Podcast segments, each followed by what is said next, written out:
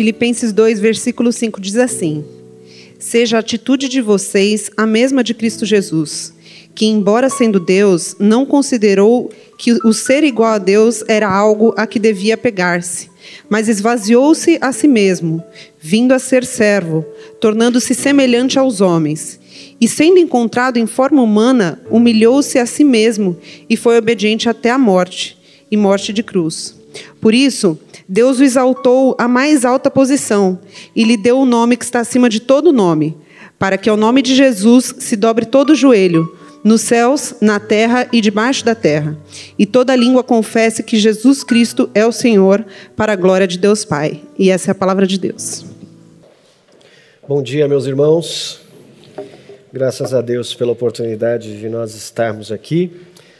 Como vocês sabem, nós estamos numa série de mensagens aqui na Igreja Batista Urbana, denominada A Alegria Extraordinária.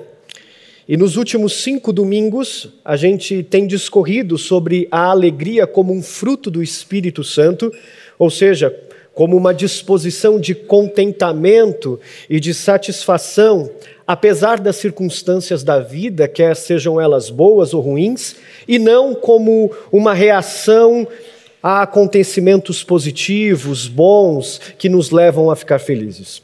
Para isso, a gente tem estudado a Epístola da Alegria, chamada Epístola da Alegria, a carta do apóstolo Paulo aos Filipenses.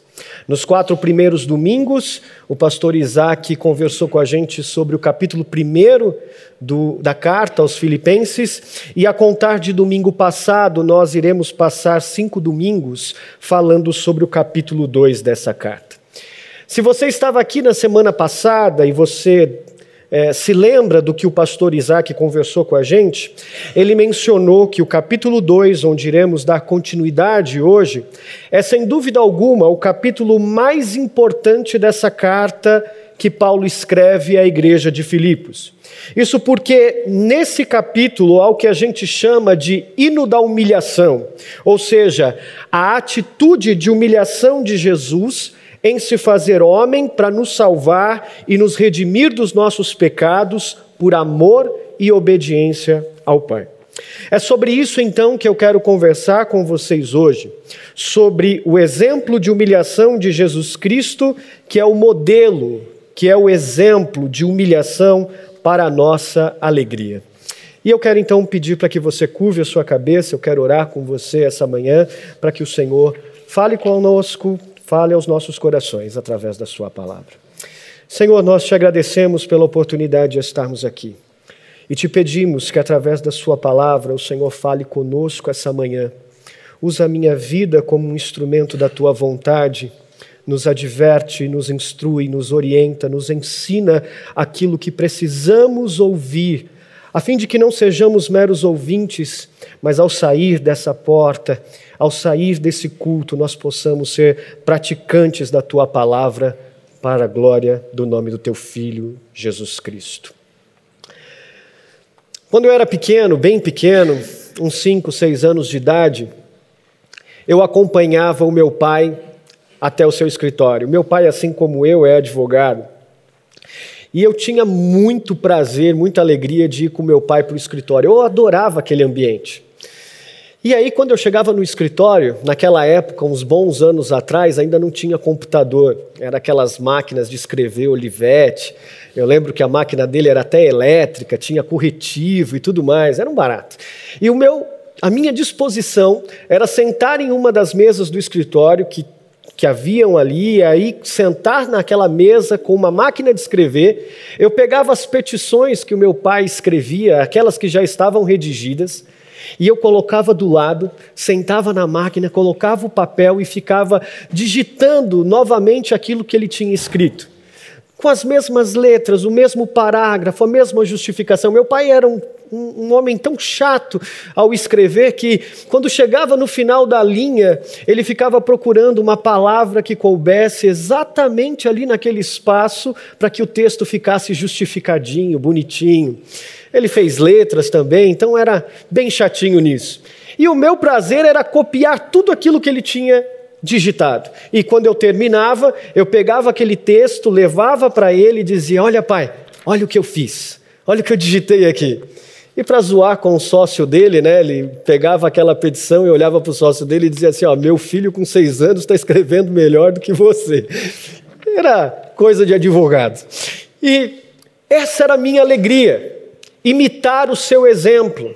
Sem dúvida alguma, ele influenciou a minha vida. Hoje eu sou advogado e, sem dúvida alguma, se deu a influência, o exemplo que ele com a sua experiência profissional, com a sua dedicação, passou para mim. Como a nossa atitude ou o nosso exemplo pode influenciar as pessoas, não é mesmo? É por isso que eu estou te contando essa história, porque é sobre exatamente isso que eu quero conversar com vocês hoje. Sobre que tipos de exemplos eu e você devemos imitar que tipos de exemplos ou atitudes eu e você devemos buscar como influência para a nossa vida, a fim de nortear os nossos passos, a fim de nortear as nossas decisões e as nossas experiências? E para isso, eu quero te afirmar uma coisa interessante que o pastor William Hendrickson ele diz: se Jesus não for o nosso exemplo, então a nossa fé é estéril e a nossa ortodoxia, a nossa doutrina é morta. Eu vou repetir isso para você. Se Jesus não é o nosso exemplo, então a nossa fé é estéril e a nossa ortodoxia é morta. O texto que nós lemos hoje é um texto clássico da cristologia na Bíblia. Sem dúvida alguma, esta é a passagem mais importante e a mais emocionante que o apóstolo Paulo escreveu sobre Jesus Cristo. O contexto desse texto, dos versículos 5 a 11 que nós lemos, nós já ouvimos na semana passada com o sermão do pastor Isaac. Paulo está tratando de um problema prático que havia na vida da igreja de Filipos, ele está exortando os crentes à unidade.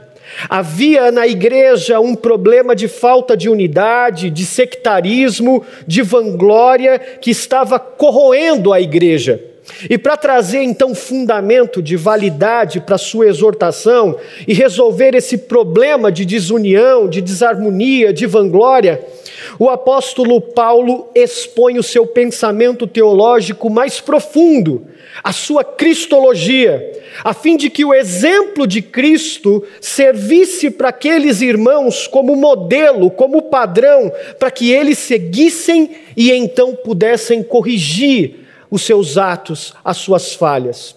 E é por isso que no versículo 5, eu quero que você fique com a sua Bíblia aberta, ele vai dizer aos irmãos de Filipos, após a exortação nos versículos 1 ao 4, a unidade, para que eles abandonem o egoísmo, para que eles abandonem a vanglória, ele vai dizer qual é o fundamento, qual é o modelo a ser seguido. Então no versículo 5 ele diz: Seja a atitude de vocês a mesma de Cristo Jesus. Seja a atitude de vocês, não a que vocês estão fazendo, mas a que Cristo Jesus fez. Em outras palavras, Paulo está dizendo: imitem o exemplo de Jesus Cristo, pois a vida de Cristo é o exemplo máximo para a vida da igreja. Essa atitude de Paulo é maravilhosa, meus irmãos. Sabe por quê? Porque ela revela que Cristo, Cristo Jesus é a base para a solução dos problemas que atacam a igreja de Filipos. Ou seja, Paulo não se vale dos sete passos para uma igreja unida.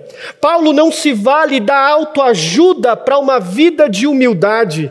Ele se vale da principal doutrina bíblica para estabelecer o padrão que aqueles irmãos deveriam seguir a fim de solucionar os problemas da igreja. Aliás, deixa eu te dizer uma coisa. Cristo não é a base para resolver apenas os problemas que atacam a igreja. Mas ele é, sem dúvida alguma, a base para resolver todos os problemas que atacam a nossa vida de modo geral, em qualquer área da vida que seja.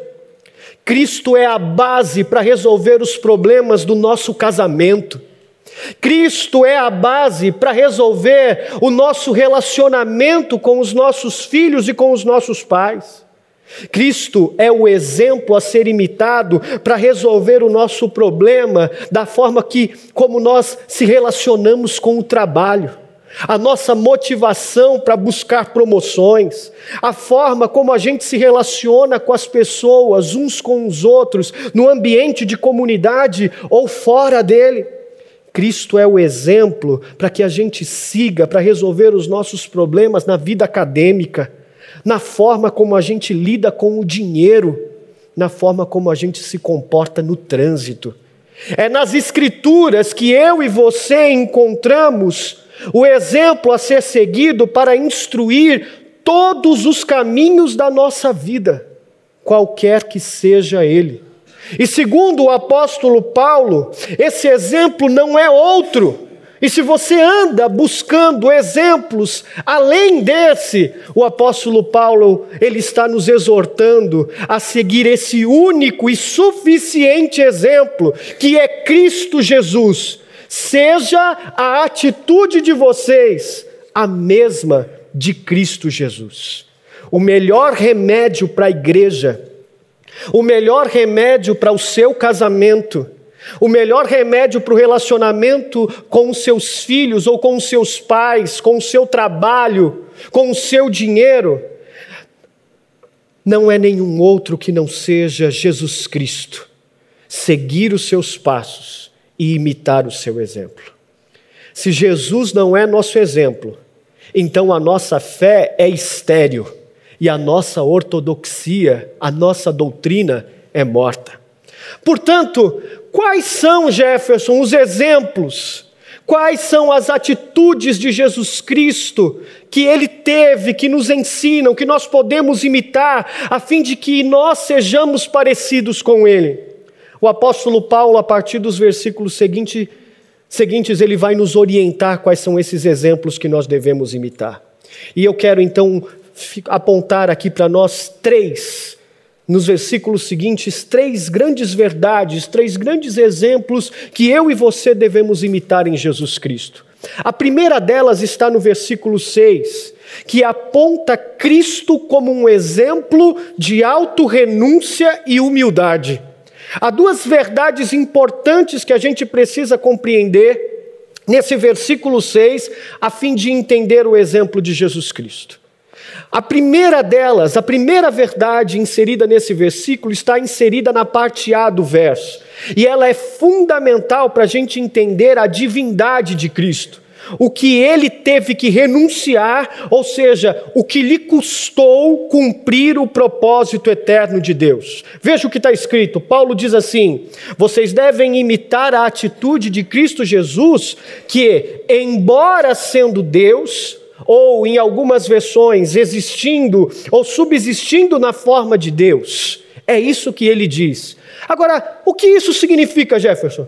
O que Paulo quer dizer com embora sendo Deus ou existindo na forma de Deus? Para entendermos isso, a gente precisa voltar na história até a eternidade passada.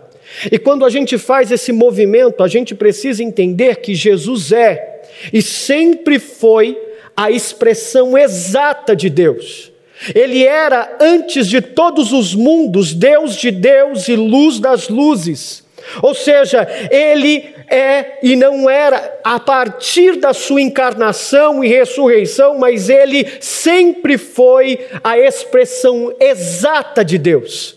Ele não tinha a aparência de Deus. Ele é e sempre foi Deus. Antes da sua encarnação, ele sempre foi coigual a Deus, coeterno, consubstancial com o Pai e com o Espírito Santo. Ele sempre foi revestido de glória.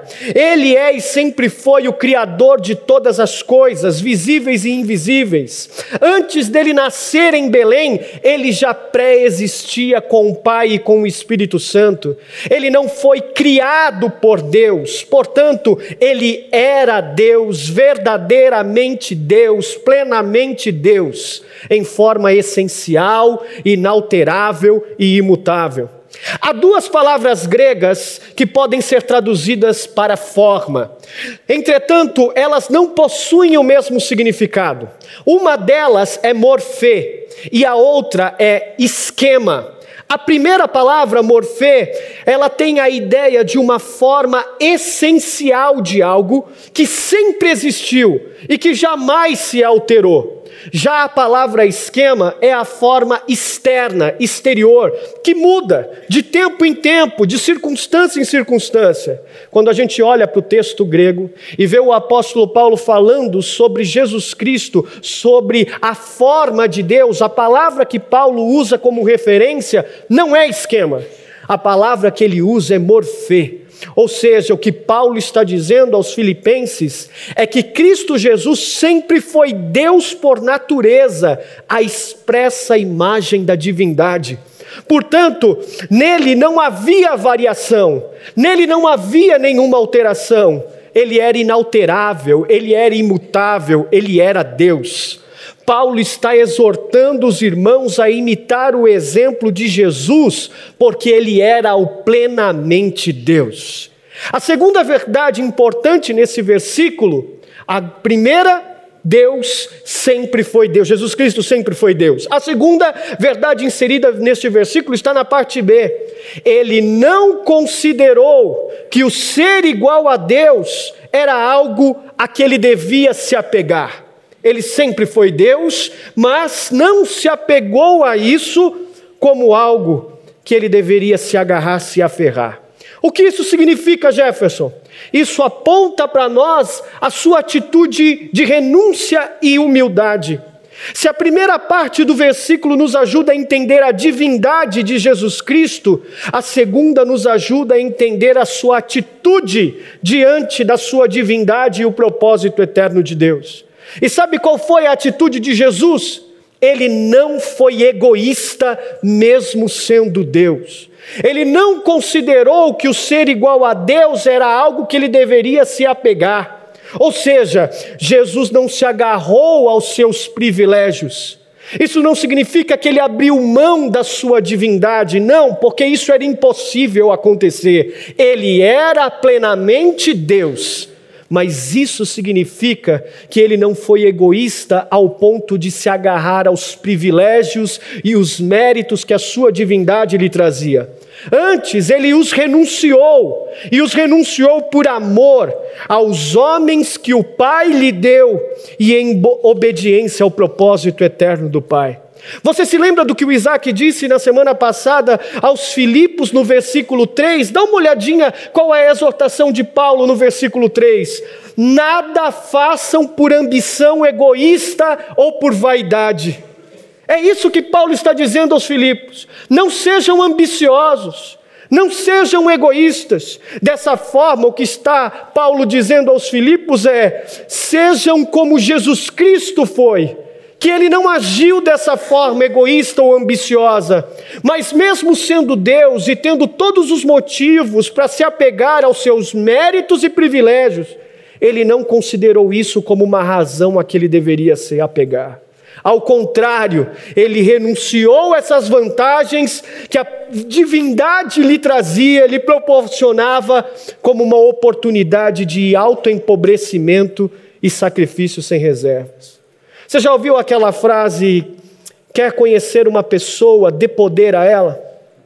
Quer conhecer alguém? Dá poder a essa pessoa e de fato você vai descobrir quem de fato ela é. Porque o poder revela o melhor de nós ou o pior de nós. Na universidade onde eu estudei, eu trabalhei um período nela. E era uma universidade, eu trabalhei lá na, na Pontifícia Universidade Católica de São Paulo. E as pessoas que estudam lá com exceção de mim, porque fui bolsista 100%, mas as, a maioria das pessoas que estudam lá são pessoas com grande poder aquisitivo. Uma vez eu trabalhava no setor jurídico, financeiro e cuidava dos contratos é, de negociação de dívidas que os alunos tinham com a universidade. Um belo dia bateu na nossa porta lá uma jovem com uma dívida grande e aí, quando ela começou a dizer o que ela queria fazer, toda opulenta, cheia de razão, devendo tudo que tinha direito de dever, mas cheia de orgulho, cheia de pompa, muito provavelmente porque sua família deveria ser uma família abastada, que estava passando talvez por dificuldades. E aí eu disse para ela que não dava para fazer o que ela queria. E ela vira para mim, toda orgulhosa, e disse assim: Como? Você acha que pode falar para mim o que eu posso ou não posso fazer aqui? Sou eu que pago o seu salário. Me deu vontade de dizer para ela que então meu salário estaria atrasado por muitos meses, porque ela estava devendo muita mensalidade, mas eu me contive e disse: Pois é, uh, não vai dar para fazer o que você quer. Você percebe como o poder revela o que tem de fato no coração das pessoas? Deixa eu te dizer uma coisa: isso não acontece só com essa jovem, isso acontece comigo e com você todos os dias. Nós nos apegamos aos nossos pobres e pequenos poderes, acreditando que eles são alguma coisa a que nós devemos nos apegar. A gente se apega à cor do nosso cartão de crédito, se ele é vermelhinho ou se ele é black. A gente se apega à marca da nossa roupa. A gente se apega ao carro que a gente tem, ao bairro que a gente mora, ao perfume que a gente usa. Se a gente anda na classe econômica ou na classe executiva se a gente vai viajar para o Nordeste ou se a gente vai para a Europa nas férias. A gente se apega aos nossos pobres e pequenos poderes, achando que essas coisas determinam qual é a nossa atitude diante das pessoas e diante das circunstâncias. A gente acha que porque está pagando a conta do restaurante, a gente não precisa pedir por favor para o garçom. A gente acha que porque o salário que entra em casa é nosso, a gente pode falar do jeito que a gente quer com a nossa esposa e com os nossos filhos, porque quem manda aqui, quem paga as contas aqui sou eu. Entretanto, deixa eu abrir seus olhos para o que Paulo está tentando dizer para nós. A atitude de Jesus Cristo é oposta a essa atitude opulenta, egoísta e orgulhosa. E por isso Paulo fala: imitem, imitem o exemplo de Jesus Cristo. Por isso, porque Ele é o nosso exemplo de auto-renúncia e humildade que nós devemos seguir, pois, embora sendo Deus, plenamente Deus, existindo na forma de Deus, ele não considerou que o ser igual a Deus era algo que ele deveria se apegar. A que coisas você tem se apegado? Ao dinheiro que você tem investido? Ao teu nome? À família que você vem? Ao teu diploma? O cristianismo é um convite para a contramão da realidade desse mundo. Enquanto o mundo se apega às suas pobres e pequenas razões de vanglória, Cristo abriu mão, mesmo sendo Deus de todos os seus privilégios e méritos, em amor a mim e a você e obediência ao Pai. Se Jesus não é o nosso exemplo, já que se chamamos cristãos, então a nossa fé é estéril e a nossa ortodoxia é morta. Segunda verdade que eu quero conversar com vocês. Elas estão inseridas no versículo 7 e 8. Jesus, como eu disse, não pensou em si mesmo.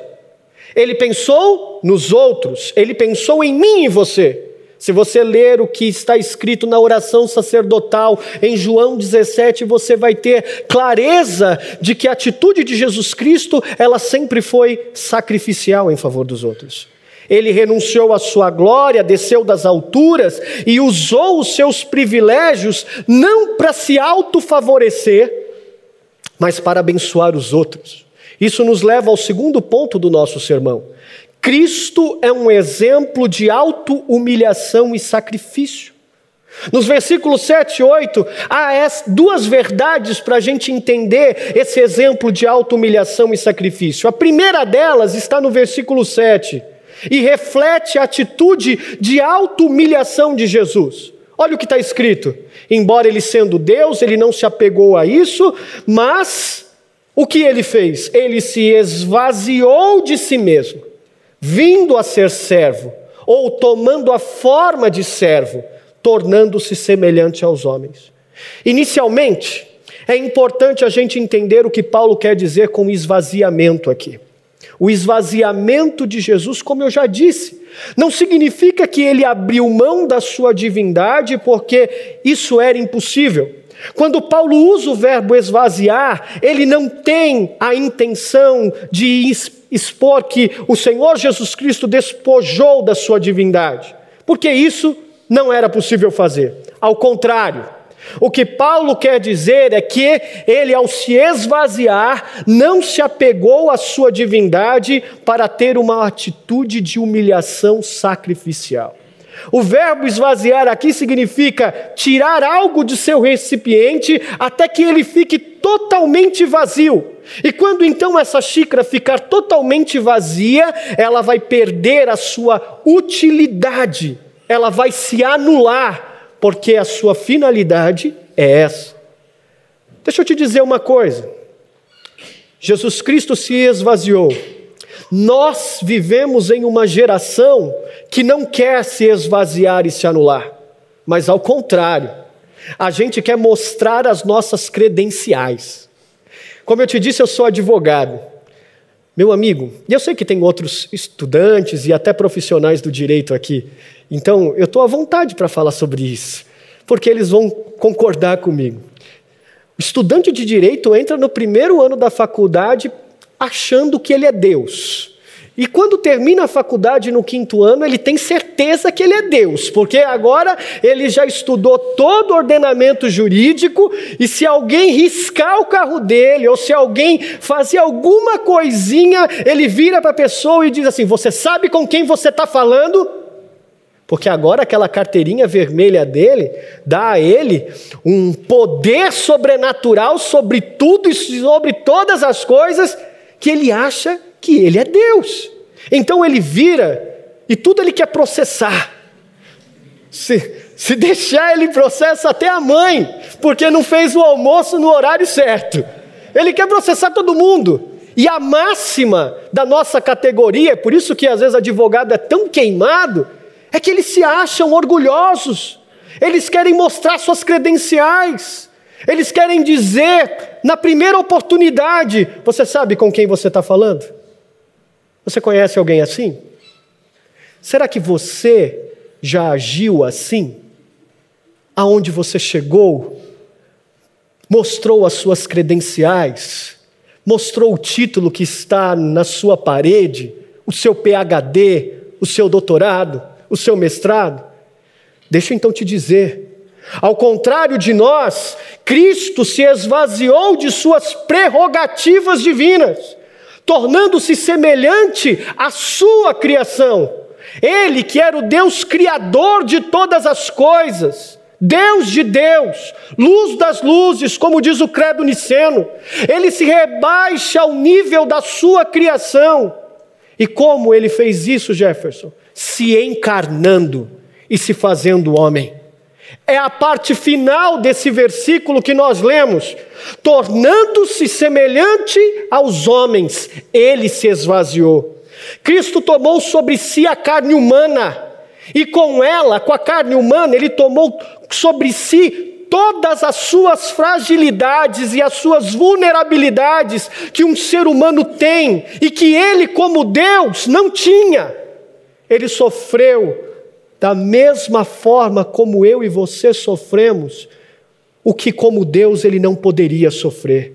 Ele deixou o céu, ele deixou o seu trono de glória, se fazendo carne, se fazendo homem, sujeito a essas mesmas condições. Ele, que era Deus agora, encarnado como homem, semelhante aos homens, sentia fome, sentia sede, sentia dores, ele ficou angustiado, desapontado, foi tentado, embora sem pecar em nenhum momento. Ele foi traído, ele foi desprezado, esbofeteado, insultado, mas em todo o tempo, sabe o que ele fez, embora sendo Deus? Ele escolheu o caminho do esvaziamento, ele não revidou, ele nunca revidou a nada que foi feito a ele. Mas nós, nós queremos dizer, você sabe com quem você está falando? A gente quer mostrar as nossas credenciais. Embora sendo Deus, transcendente, independente da sua criação, não precisando dela, de mim ou de você para ser quem ele é, ele voluntariamente decide não se apegar aos seus méritos, mas antes despojar-se, esvaziar-se. Enquanto ele estava no céu, nenhuma carga de culpa pesava sobre ele. Entretanto, ao se encarnar, ele que não conheceu o pecado, se fez pecado por mim e por você. Ele que era eternamente bendito, se fez maldição por mim e por você. Ele levou sobre o seu corpo no madeiro todas as nossas iniquidades e os nossos pecados. Ele, segundo o apóstolo Paulo, segundo Coríntios, capítulo 8, sendo rico, se fez pobre por amor a nós, para que, pela sua pobreza, pelo seu empobrecimento, nós nos tornássemos ricos com Ele. Ele escolheu se esvaziar para que eu e você pudéssemos ter. Ele se esvaziou de tudo. Aliás, ele se esvaziou da sua própria vida quando a entregou num madeiro por nós.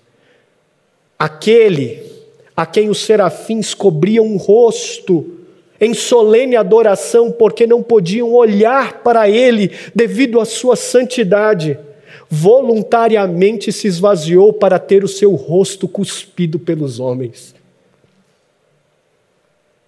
Se isso não mexe com você, meu irmão. Sabe por que ele fez isso?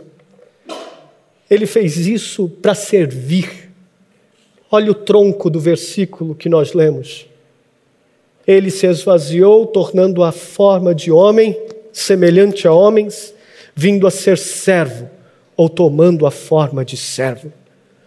O eterno Filho de Deus não nasceu em um palácio. O Rei dos Reis não nasceu em um berço de ouro, nem entrou no mundo por intermédio de uma família rica, opulenta. Ele poderia ter dito ao Pai: Ok, no concílio trinitário, ele poderia ter dito: Ok, pai, eu vou cumprir minha parte no nosso pacto, só que eu quero nascer filho de um imperador, porque é mais fácil, afinal de contas, eu sou Deus, eu sou rei. Eu quero nascer como filho de um imperador. Ele não fez isso, pelo contrário, ele serviu, ele nasceu num berço pobre, numa família pobre, numa cidade pobre, numa manjedoura que nem era sua, nem era dos seus pais, era emprestada e morreu numa cruz para que eu e você pudéssemos ter. Ele não nasceu para ser servido, mas ele nasceu para servir. Aqui Paulo se vale novamente da palavra grega morfê, para falar que Jesus, como servo, ele não imitou ou não pareceu um servo, ele não fingiu ser um servo, ele não foi um ator no desempenho de um papel, ele assumiu totalmente a forma de servo, ele era plenamente um servo para servir aos outros, por amor e obedecer ao Pai. Nós, eu e você, ao contrário, não queremos nem lavar a louça do almoço para a mãe ou para a esposa quando ela pede. A gente não quer servir. A gente quer mostrar nossas credenciais. A gente não quer arrumar o quarto. A gente não quer se esforçar para chegar no horário na empresa. Essa é a minha atitude. Quando a Thaís chega do serviço e às vezes fala assim: Poxa, amor, você não lavou nem a louça. Isso sou eu. Isso é você. Entretanto, quando a história é sobre sermos servidos, é sobre servir a nós, somos os primeiros a chegar e a mostrar as nossas credenciais. Você sabe com quem você está falando? Comigo? Você sabe quem eu sou? Sabe por quê? Porque isso mostra o respeito que nós merecemos que a gente acha que merece, ou isso nos dá o status que a gente merece. Jesus não. Ele serviu aos pecadores, às meretrizes, aos cobradores de impostos, aos doentes, aos famintos, aos tristes, aos enlutados. Ele serviu quem o negou por três vezes, ele serviu quem o traiu por moedas. Quando seus discípulos ainda alimentavam pensamentos soberbos, sabe o que ele fez? Ele não alimentou mais ainda dizendo quem ele era. Ele se levantou, pegou uma bacia, pegou uma toalha, e então ele se submeteu à condição mais baixa de servo. Ele lavou os pés sujos daqueles homens.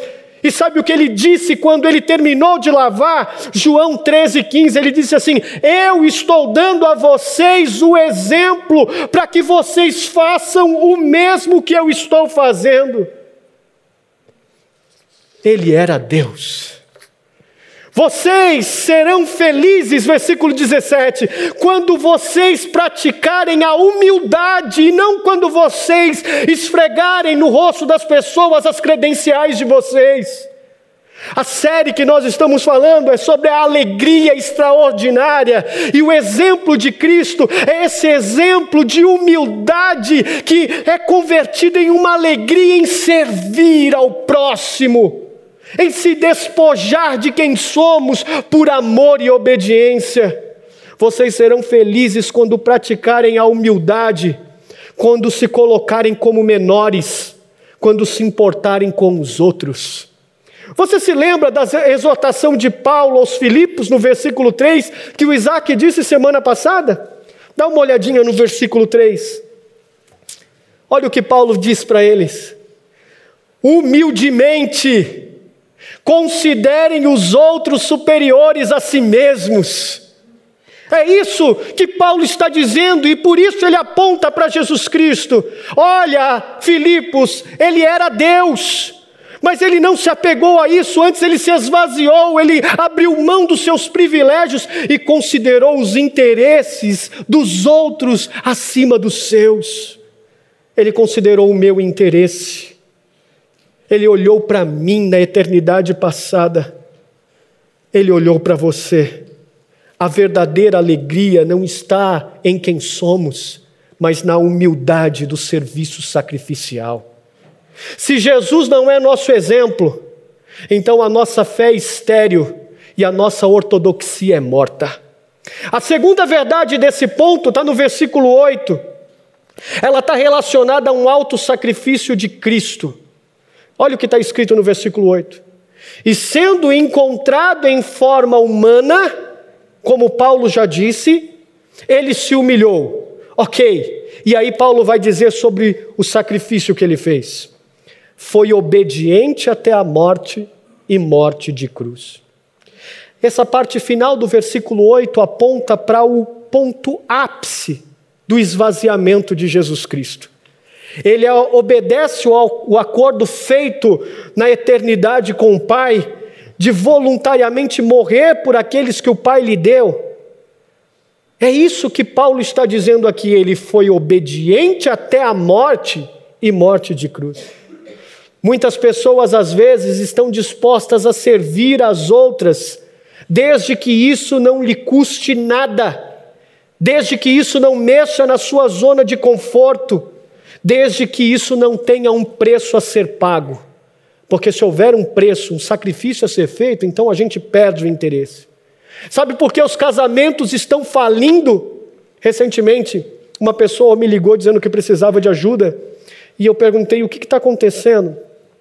E ele disse: depois de sete anos de casado, duas filhas maravilhosas, um casal que a gente nunca esperava ouvir isso, ele me ligou e disse assim: Eu vou me divorciar.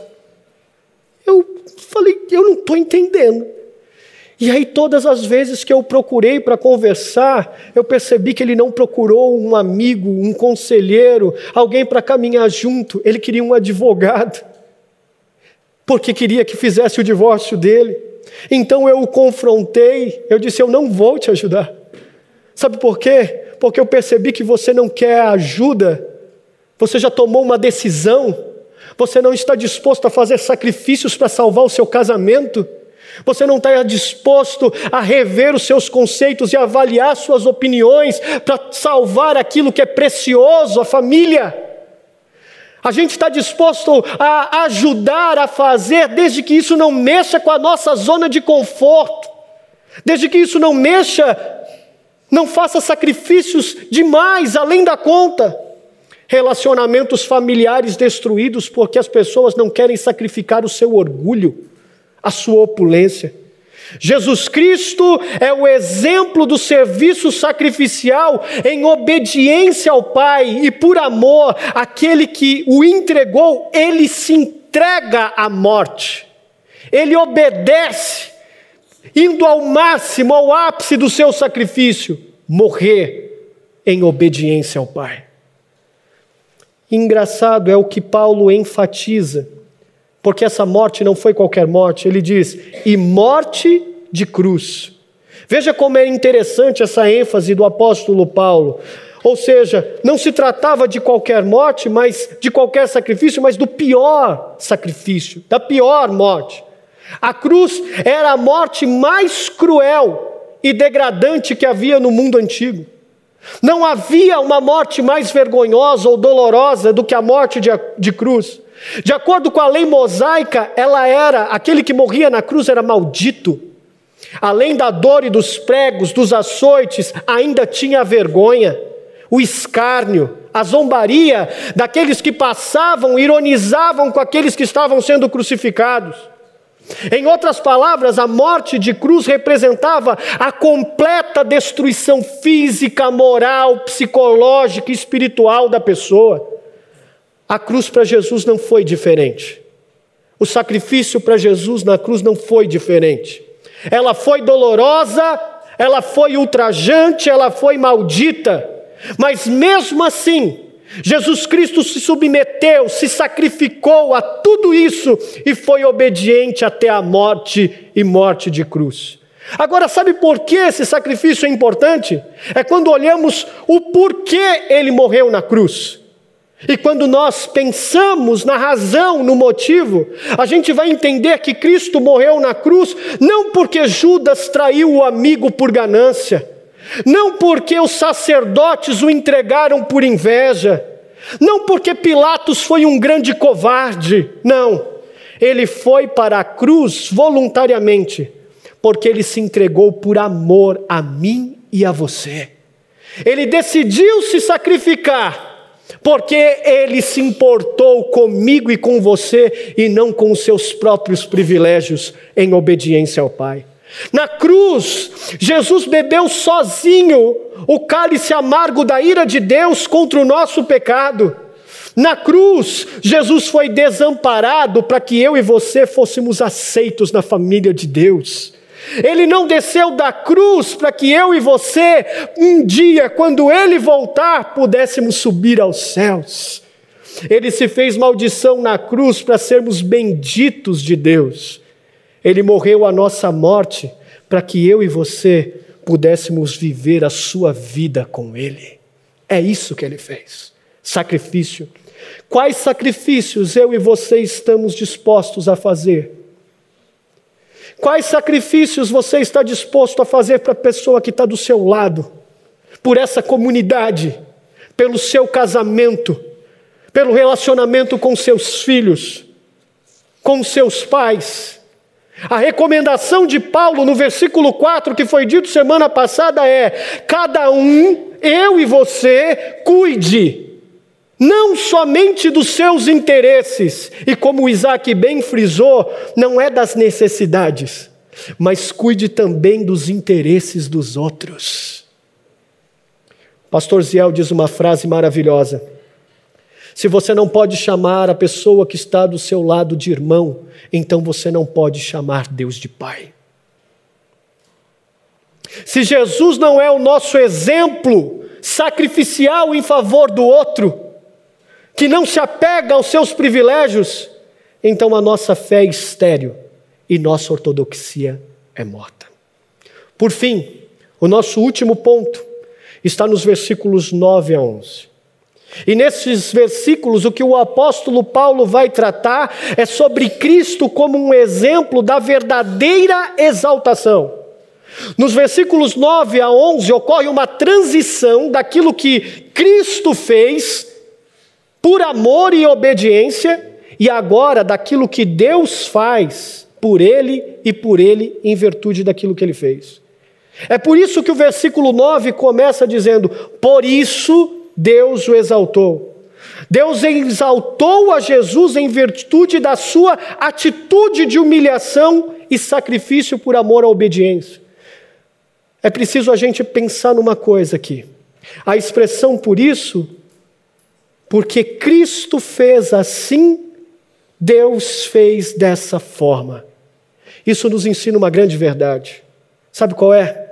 O caminho da exaltação não está fundamentado naquilo que temos ou que somos, mas o caminho da exaltação passa pelo vale da humilhação. A estrada da coroação passa pelo caminho do sacrifício da cruz.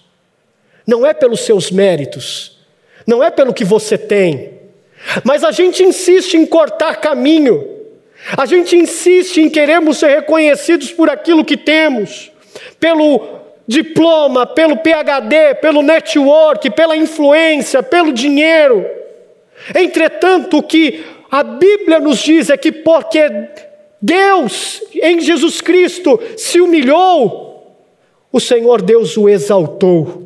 O caminho da verdadeira exaltação passa pelo vale da humilhação e pelo caminho do sacrifício. E como Deus o exaltou, Jefferson? Olha a continuidade do versículo. Deus o exaltou à mais alta posição, lhe exaltou em algumas versões sobremaneira, e lhe deu um nome que está acima de todo nome. Vamos pensar um pouquinho aqui, primeiramente, no que significa essa mais alta posição ou sobremaneira. E quando a gente pensa nisso, é importante a gente entender que Cristo já era exaltado na eternidade, pois ele era plenamente Deus, ou seja, ele já era exaltado. Mas agora o que o texto diz é que o Pai lhe deu uma autoridade superior, uma exaltação sobremaneira, incomparável. Sabe por quê? Porque agora ele iria exercer uma autoridade messiânica. Essa exaltação, portanto, não foi a restituição da, nossa, da sua natureza divina, porque ele nunca perdeu mas foi, sem dúvida, a restituição da glória que ele tinha com o Pai desde o princípio, antes que houvesse mundo, da qual voluntariamente ele abriu mão. Olha o que, mas você pode anotar, você que está anotando, mas olha o que está escrito em João 17, versículos 4, 5 e 24. Versículo 4, Jesus na sua oração sacerdotal: Eu te glorifiquei na terra, completando a obra que me deste para fazer. Versículo 5: E agora, Pai, glorifica-me junto a ti com a glória que eu tinha contigo antes que o mundo existisse. Versículo 24: Pai, eu quero que os que me deste, os eleitos, estejam comigo onde eu estou e vejam a minha glória, a glória que o Senhor me deu, porque me amaste antes da criação do mundo. Qual é essa exaltação sobremaneira, Jefferson? Nós entendemos ela de três formas: ressurreição, ascensão e glorificação. Deus o levantou da morte como um corpo glorioso. A morte não o parou, a morte não venceu. Jesus Cristo venceu a morte e ressuscitou ao terceiro dia. E quando ele ressuscita, ele ressuscita com um corpo glorioso, imortal e incorruptível. Depois disso, ele ascende aos céus e Deus o glorifica, o colocando sentado à sua destra, à direita do Deus Pai, para reger todo o universo. Isso significa, sabe uma coisa interessante para nós? Tem um homem sentado no trono do universo. Tem um representante nosso sentado no trono do universo. E por isso, ele é o nosso mediador ele é o meu mediador, o seu mediador, a quem o Pai entregou o governo de todas as coisas. Portanto, Deus lhe exaltou sobremaneira com uma glória muito maior do que a que ele tinha antes. Em segundo lugar, Deus Pai lhe deu um nome que está acima de todos os nomes. Versículo 9, e lhe deu um nome que está acima de todo nome. Embora no versículo 9 Paulo não deixe claro que nome é esse, no versículo 11, mais abaixo, fica clara a ideia do nome a partir da confissão. E que nome é esse? Este nome é Senhor. Senhor, que é a tradução do grego Kyrios, que por sua vez é a tradução, meu professor de hebraico está aqui, que é a tradução do hebraico Yahweh, que é o nome de Deus. Em outras palavras, o que o apóstolo Paulo está dizendo para os irmãos é que, quando ele diz que o Senhor deu a ele um nome sobre todos os nomes, Deus deu a Jesus Cristo o seu próprio nome, um nome que está acima de todos os nomes, que é Senhor. Terceira verdade, o Pai então lhe dá plena autoridade no céu e na terra. Portanto, a exaltação de Cristo, por isso, é uma exaltação universal e é uma, univers, uma, uma exaltação plena sobre todos os homens. Veja o que está escrito no versículo 10: Para que ao nome de Jesus ocorra a rendição de todos, os joelhos se dobrem no céu, na terra e debaixo da terra. Versículo 11: E que então toda língua, de forma universal, confesse que Jesus Cristo é o Senhor para a glória do Deus Pai. Em seu regresso, em glória, porque se você não acredita nisso, deixa eu te dizer, ele vai voltar. A segunda vinda dele virá. E quando um arcanjo, eu creio, soar a trombeta, anunciando Jesus nos céus, Jesus Cristo será adorado por todos, pelos anjos eleitos, pelos anjos caídos, por Satanás, pelos homens eleitos, pelos homens caídos. Todos, pequenos ou grandes, homens ou mulheres, se curvarão diante do Senhor, dos senhores, aquele que tem um nome que está acima de todos os nomes, e eles confessarão com a sua boca que Jesus Cristo é o Senhor. Nós, os redimidos, aqueles que fomos alcançados pela Sua graça, faremos isso com exultação Dobraremos os nossos joelhos com o coração transbordando de alegria, exultando. Entretanto, os condenados com vergonha e com pavor, para a glória do Deus Pai.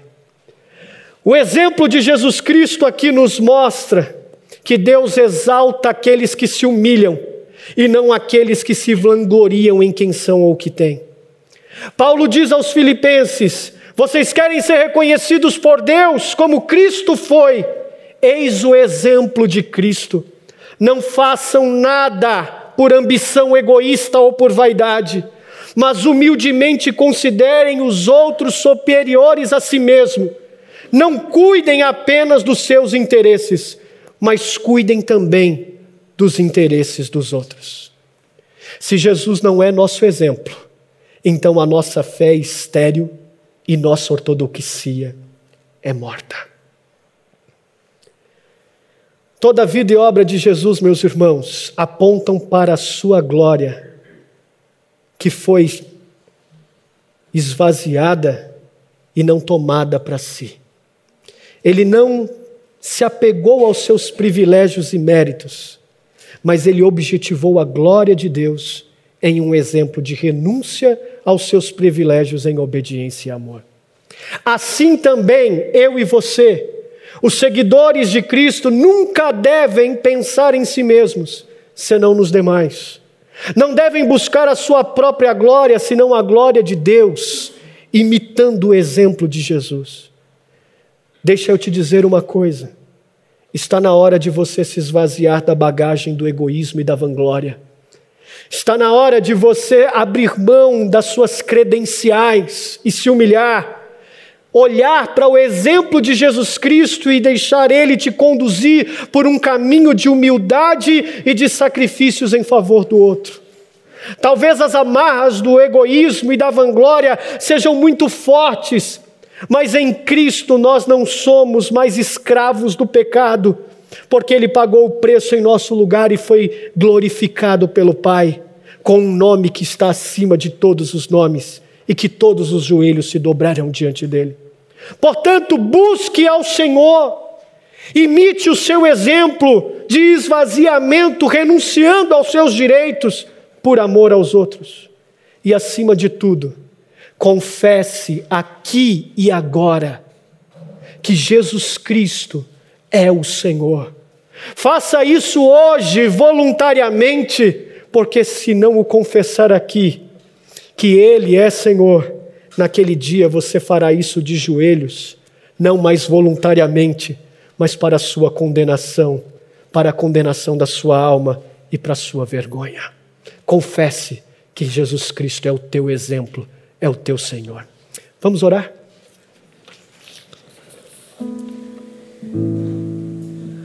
Ah, Deus bendito. Como é bom sermos exortados e admoestados pela tua palavra. Como é bom entendermos que o caminho da exaltação não passa pelo que somos ou que temos, por nossos méritos ou privilégios, por nossas razões, mas passa pelo caminho da humilhação, da renúncia, do sacrifício. Nos ajuda então nessa tarefa difícil de imitar o seu exemplo, que mesmo sendo Deus, não se apegou a isso, todavia se esvaziou de si mesmo, dos seus privilégios, tornando-se homem, encarnando, para que eu e meus irmãos pudéssemos ter tudo aquilo que o Senhor tem contigo. Nos ensina o exemplo da abdicação para que possamos se importar não somente com os nossos interesses, mas com o interesse dos outros, para que assim um dia, quando o Senhor voltar, com os joelhos dobrados e com o coração transbordando de alegria, nós possamos confessar que somente o Senhor é o Senhor dos Senhores da nossa vida. Essa é a nossa oração, no nome de Jesus.